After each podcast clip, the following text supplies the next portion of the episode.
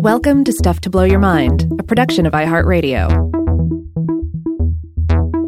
Hey, welcome to Stuff to Blow Your Mind, listener mail. This is Robert Lamb. And this is Joe McCormick, and we're bringing you some of the messages that you've sent in over the past week or two. And to start us off today, we got a wonderful response to our episode on the, uh, or our pair of episodes on the Holy Undead. Rob, do you want to start with this one from Rhiannon?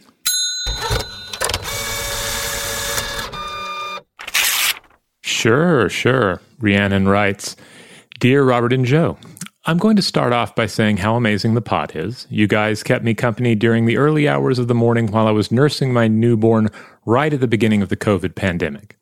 I also thoroughly enjoy Weirdhouse Cinema, although the only film I've watched was Deep Blue Sea. There's something very enjoyable about listening to two friends talk about films they're passionate about, even if I've never heard of them. Anyway, growing up in South Wales, we have a very rich history of legends.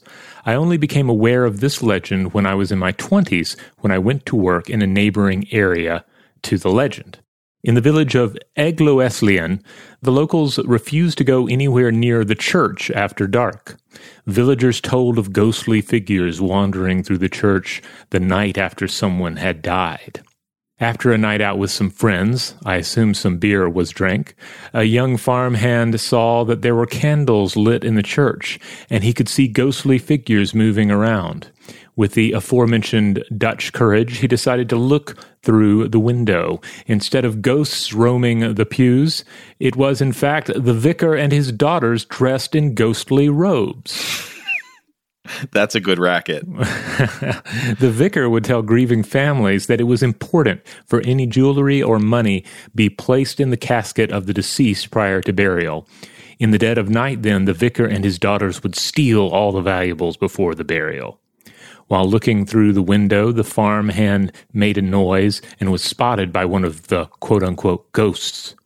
He heard them say that they would have to kill him, so he ran and hid under a bridge. When he took villagers to see the church the next day, the vicar and his daughters were gone. The body of the latest death in the village was lying in an open coffin without her valuables. The vicar and his daughters were never seen again. In one of the Mabinogi, there is also a uh, Pair Dadeni, which is a cauldron of rebirth.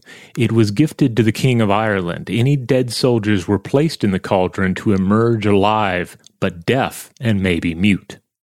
One final note, growing up in South Wales, I was lucky enough to spend many a wet weekend visiting the many historical houses that are in the area. Hearing the invention episode where you discuss turnspit dogs was fascinating, as I didn't realize it was unusual. Whoa. Thanks again for all the content you guys put out. Rhiannon. Can you imagine growing up in a magical land where turnspit dogs are just part of everything? You know, it, it's like it's like I was living in the Shire in my early life, except there were little little treadmills in every kitchen. Well, I, I don't take her to mean to, to mean that um, she grew up uh, surrounded by Using. actual functional turnspit dogs, but more like, oh well, here here are the the remnants of this practice, and mm-hmm. uh, and therefore it's not. Uh, why would you be shocked that this occurred? Obviously, this occurred. We see the the leftovers of this. So one thing I really like about your uh, your legend from, oh no, what's the name of this place again? Egloeslien, is that this is the this is the Scooby-Doo inversion, right? You, you would expect the local legend about the hauntings of the church to have some ghostly backstory, and or maybe even end up with uh, with a bunch of revenants roasting the local priest on the altar. But no, in this case, they pulled the mask off, and it, you know, if it wasn't for these meddling farmers, we would have got away with it. I like the detail about how they were never seen again, because on one hand, we can take the, the very literal uh, version of that, and it's like they skip town, like the, the uh, you know the, the the con is over, and they must uh, flee to another town to try and uh, and pull this off. Um, but it also reminds me of some other stories. In fact, some some Chinese stories that I was that I was reading recently about were-tigers, and this this factored into a recent Artifact Monster Fact episode, um, where uh, after someone is discovered, Uh, they disappear. They're gone. Like they they they're forced to leave the world of the living and and, and live in the wilds.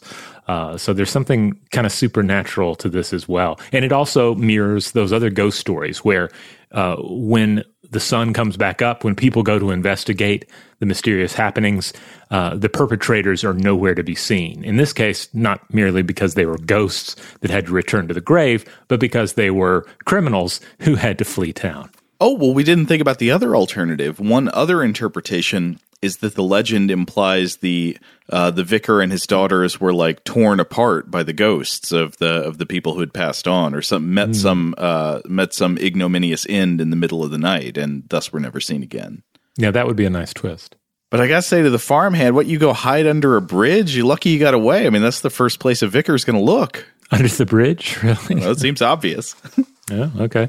I will say, however, I, I don't necessarily think people need to be uh, th- th- deserve to be torn apart by revenants if they, they steal from the dead. Seems a little harsh. Guess it depends what they steal. Like, somehow I feel this needs to be paired with all those uh, Scottish stories that were, well, not just legends, but actual reality about uh, all, all the bodies being stolen out of graves for uh, for medical colleges in the, what was it, the, the nineteenth century? Mm-hmm. I guess the the... the Uh, I, I think the, the idea of revenants tearing the vicar and his daughters apart, that would work best if the vicar and his daughters were clearly killing people to cover up their crimes, you know. Mm-hmm. Then maybe it, it feels a little more balanced, at least in a, you know, folkloric sense. Well, yes, I guess from our point of view, but then again, many legends uh, ain't fair. True, true.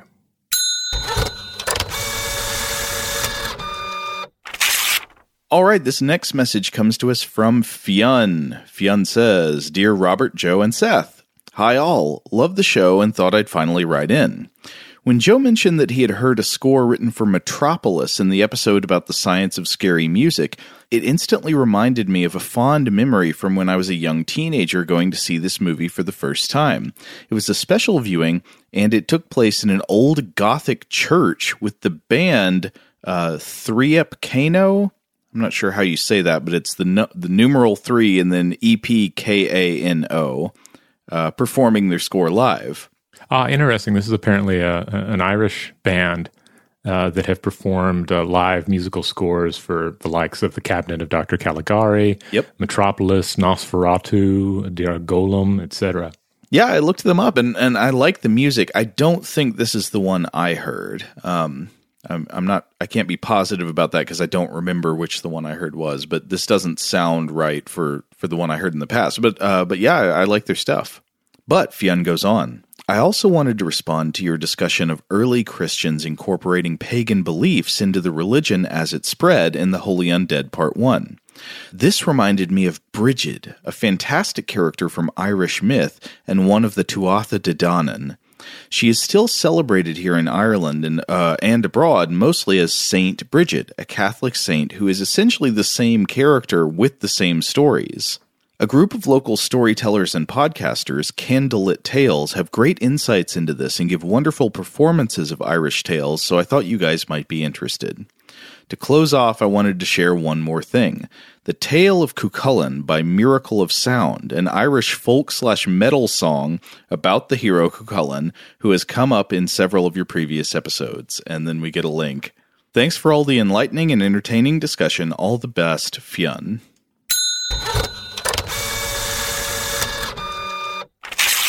All right, here's one from uh, Jim in New Jersey, uh, who we've heard to, of course, many times before. Uh, Jim writes in and says, Robert and Joe, in Season two, Episode thirteen of The Walking Dead, the main characters have been scattered due to an encounter with a herd of zombie walkers. No one knows how many of their other friends and family have survived. Main character Rick Grimes and his son Carl have escaped with man of faith Hershel Greene. They're at a crossroads moment discussing what to do. Hershel laments that um, all that he's lost, including his daughters who might be dead. Here's the dialogue that follows as Rick encounters Hershel's statement. Rick says, "And you don't know that. You're a man of God. Have some faith."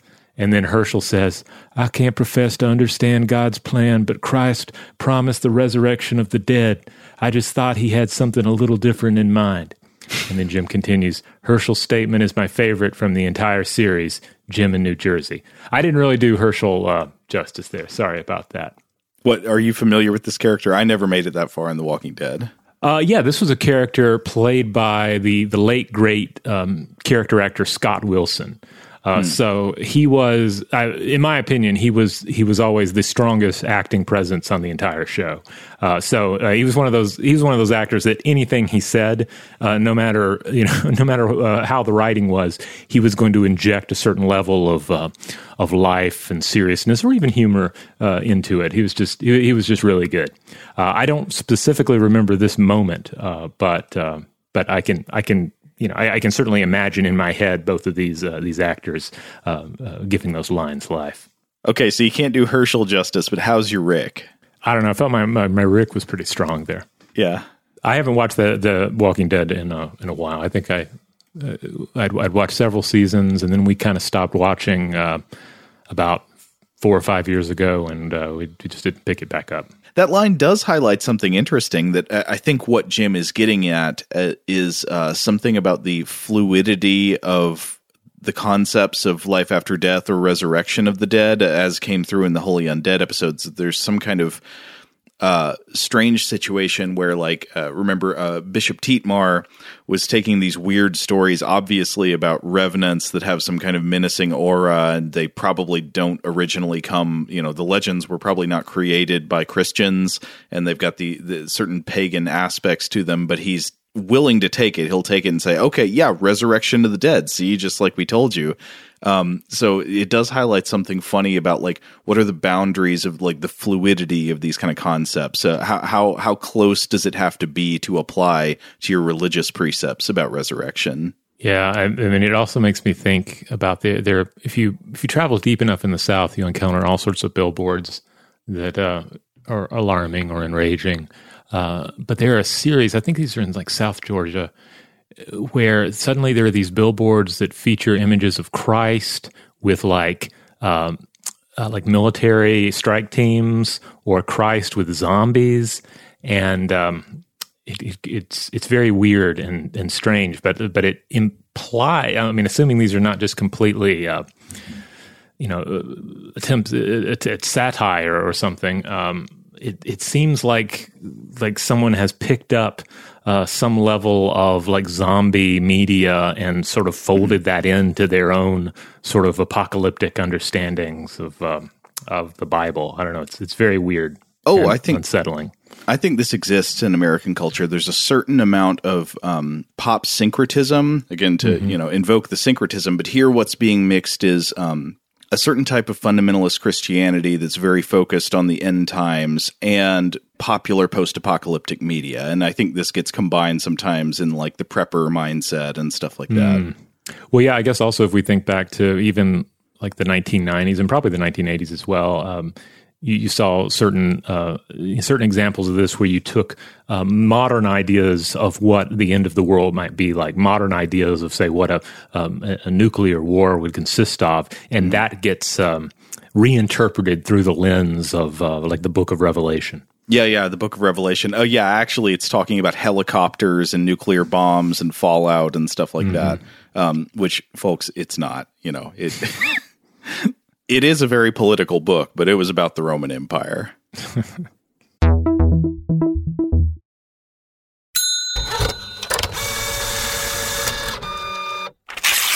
All right, this next message comes from Nathan, and it concerns a couple of previous episodes, uh, our series on uh, uh, religious reactions to the Black Death, and our uh, episode, and the episode I did with Seth on scary music.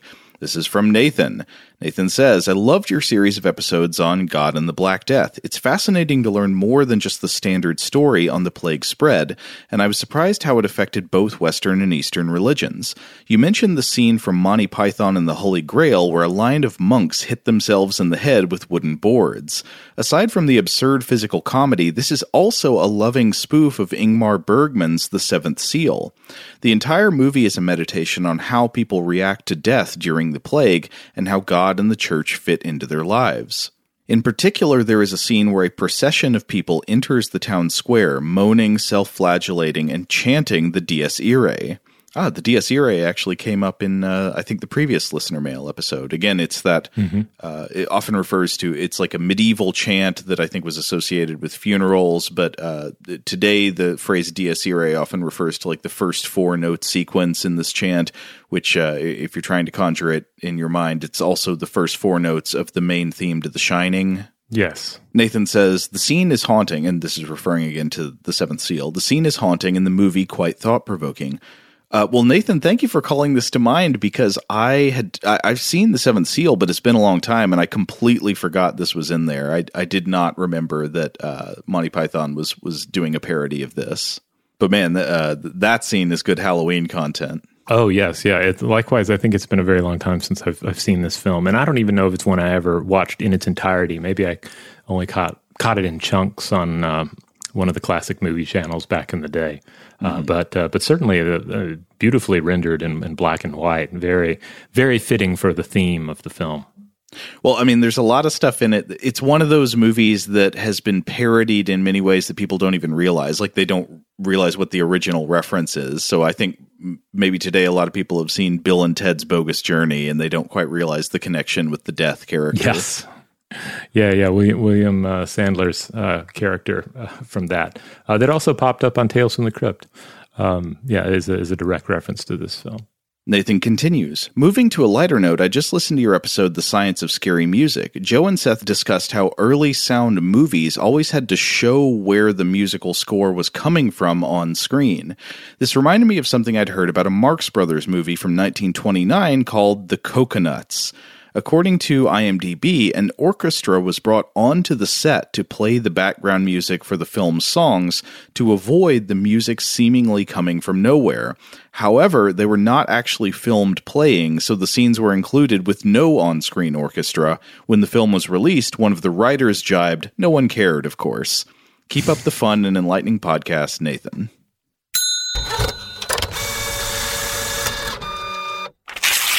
All right. Well, speaking of cinema, let's uh, let's look at a, a Weirdhouse Cinema email. This one comes to us from Stephen. Greetings, mind blowers, Rob and Joe. My name is Stephen, pronounced Stephen. Longtime listener, first time mailer. Wanted to start by thanking you for the endless hours of high quality entertainment you keep me sane during the long night shifts at my cannabis laboratory job.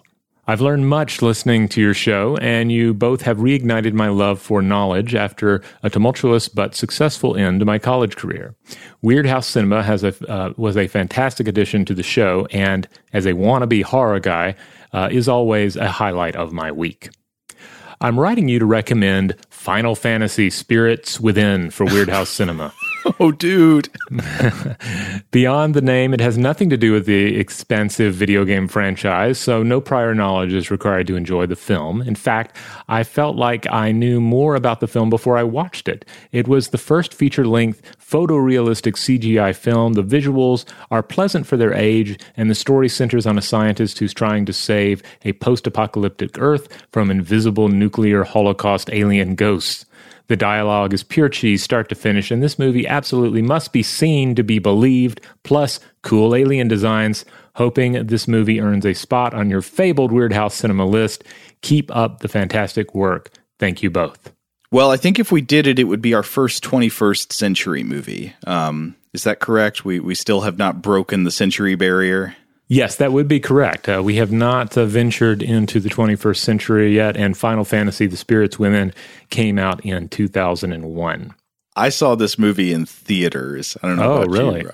Yes, I did. Uh, and in fact, I wonder if that's the only way anybody's ever seen it, because this is one of those movies, it's of a type and from a period that I feel like does not get a lot of revisiting, uh, which I think is actually the perfect kind of film to look at on Weirdhouse Cinema, a movie that like is is weird for all kinds of interesting reasons and people have completely forgotten about. If we could only do movies like that, that'd be wonderful. I remember watching this on a television set in a dorm room, and um, I remember being amused by it at the time. I haven't seen it since. It has a tremendous uh, uh, uh, voice uh, uh, cast. A lot yeah. of uh, very talented actors were involved in the English dub on this, but uh, I do vaguely remember there being some sort of interesting monsters, and I remember the, I remember the animation being ambitious. Yeah, I wonder how that animation has aged, because Frank, a lot of uh, computer animation, especially from like this period, the early two thousands, is now uh, is now rather hilarious to look at. But I haven't gone back and watched this one. Several things that stick in my mind about it. I think I may have somehow mentioned this on the podcast before when this came out, but uh, one of the things, uh, a friend of mine who we went to see it, uh, one of my friends pointed out that the last line of dialogue in the film is Donald Sutherland saying, "Ooh, it's warm." Yeah. Looking at the stills, I'm reminded that, that the lead character, at least in many of these shots, has a has a very strong Jennifer Connelly vibe to her, but is not voiced by Jennifer Connelly. Uh, which uh, seems like a missed opportunity. But I guess this all this movie was also before we started seeing more of that, where you would have computer animated characters that were based specifically on uh, individuals. Yeah, if I recall, so it does have a uh, a well-known voice cast, but my memory is that the characters don't look like the people voicing them. So I know the voice cast inv- uh, included like Donald Sutherland, uh, uh, Steve Buscemi, I think Ving Rhames, mm-hmm. and uh, I think the villain was James Woods. So you know, yes, that is. So, I remember that. Mm-hmm. Yeah, so it's got like a very well-known uh, American voice cast, but like the the characters didn't look like any of those people. Right, but uh, who knows? We, we might have to consider it. I wonder if it's one that has been remastered at all over the years. Um, Either way, if we were to cover it, I think it would it would not only be our first uh, twenty-first century film, it would also be our first animated film, right? Have we done a fully animated film yet? Huh. Uh, I I was thinking we had, but now that I think of it, I can't call it. I guess it depends. Do you count the uh, the paper animations of Cinderella and uh, that? Well, we did do yes. That that yeah. is true. That was an animated uh, themed uh, um, uh, episode. Uh, so I guess that, that sort of counts. Well, I guess it, to, to, it would be more correct to say we have not done a feature-length animated film yet. But yeah, I mean, all other things being equal, Stephen, uh, I think I think you may in fact have a good sense of what kind of weird and forgotten film is uh, is, is ripe for picking on this show. Now, speaking of films, Joe, have you seen the new Dune adaptation yet? Oh, I haven't. I, I have a good excuse, which is that uh, my eyeballs have been in the shop ever since we watched House by the Cemetery. But as soon oh, as well, I get okay. them back and fully wor- in working order again, I'm going to watch Dune. Okay, that's good. Am I, because I was I was beginning to suspect that you might be watching films about thinking machines instead, uh, which would be a huge no-no. I, I would never. I would never. Well, um... Once once you have had a chance to watch it, we'll have to discuss it. Maybe I think it might make sense to maybe discuss it here on Listener Mail in mm-hmm. the future. And uh, towards that end, if anyone out there has thoughts on the new Dune adaptation and you would like to share them with us, uh, please please do so. I, I greatly enjoyed watching the film, and there are, there are various little uh, little moments that I that I took a lot of joy in, uh, and and would and would love to to chat about them. So uh, so hey, let us let us know about that. What do you think about the uh, you know the music, the look, the performances, and those little uh, almost kind of Easter eggs that are uh, scattered throughout, uh, sometimes referring to things that uh, that come up later on in the in the series, or things that were in the first book uh, that you just were never going to be adapted, just because they, you know, it's just a, a minuscule thing, uh, and there's no time for it, even in like a six-hour adaptation. A strange trend uh, we've sort of noticed so far is that this seems to be the inverse of a lot of movie adaptations of books. A lot of times you get the situation where people who haven't read the book like the movie adaptation because the story's new to them, and then people who have read the book are like mad because the movie didn't get some aspect of the book that they wanted and, and all that. Mm-hmm.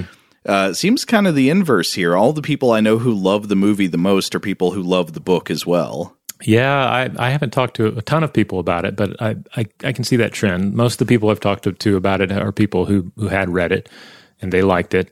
Um, however, my, my wife never read the book, but she was you know quite familiar gr- from growing up watching the, the Lynch version.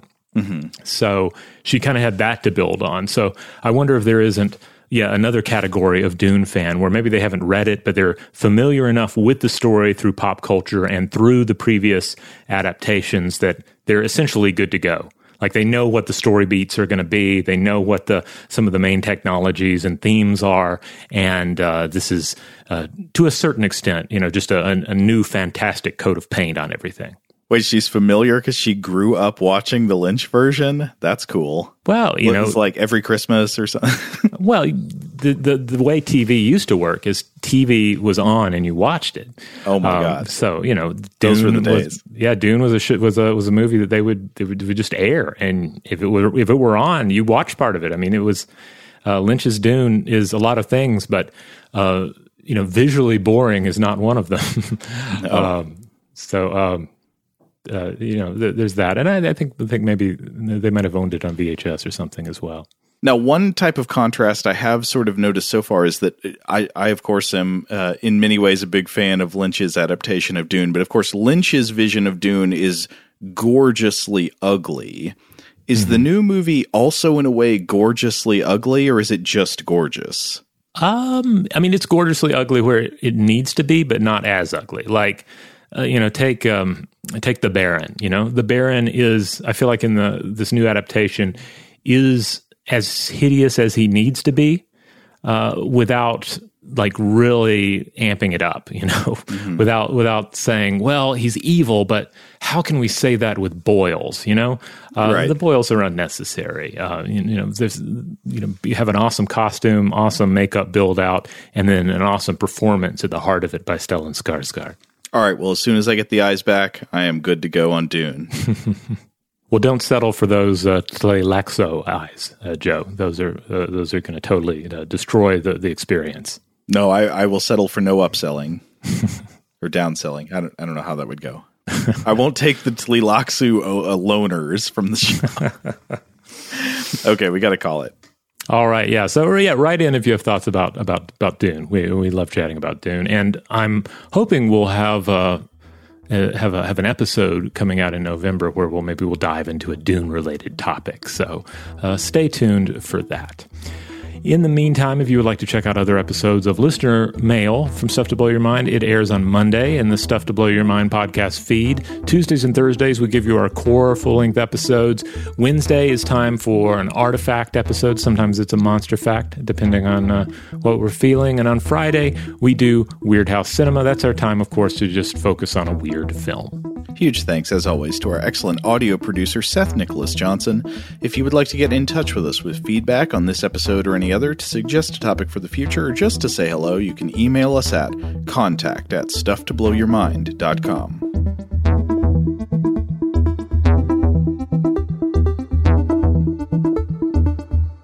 Stuff to Blow Your Mind is a production of iHeartRadio. For more podcasts from iHeartRadio, visit the iHeartRadio app, Apple Podcasts, or wherever you listen to your favorite shows.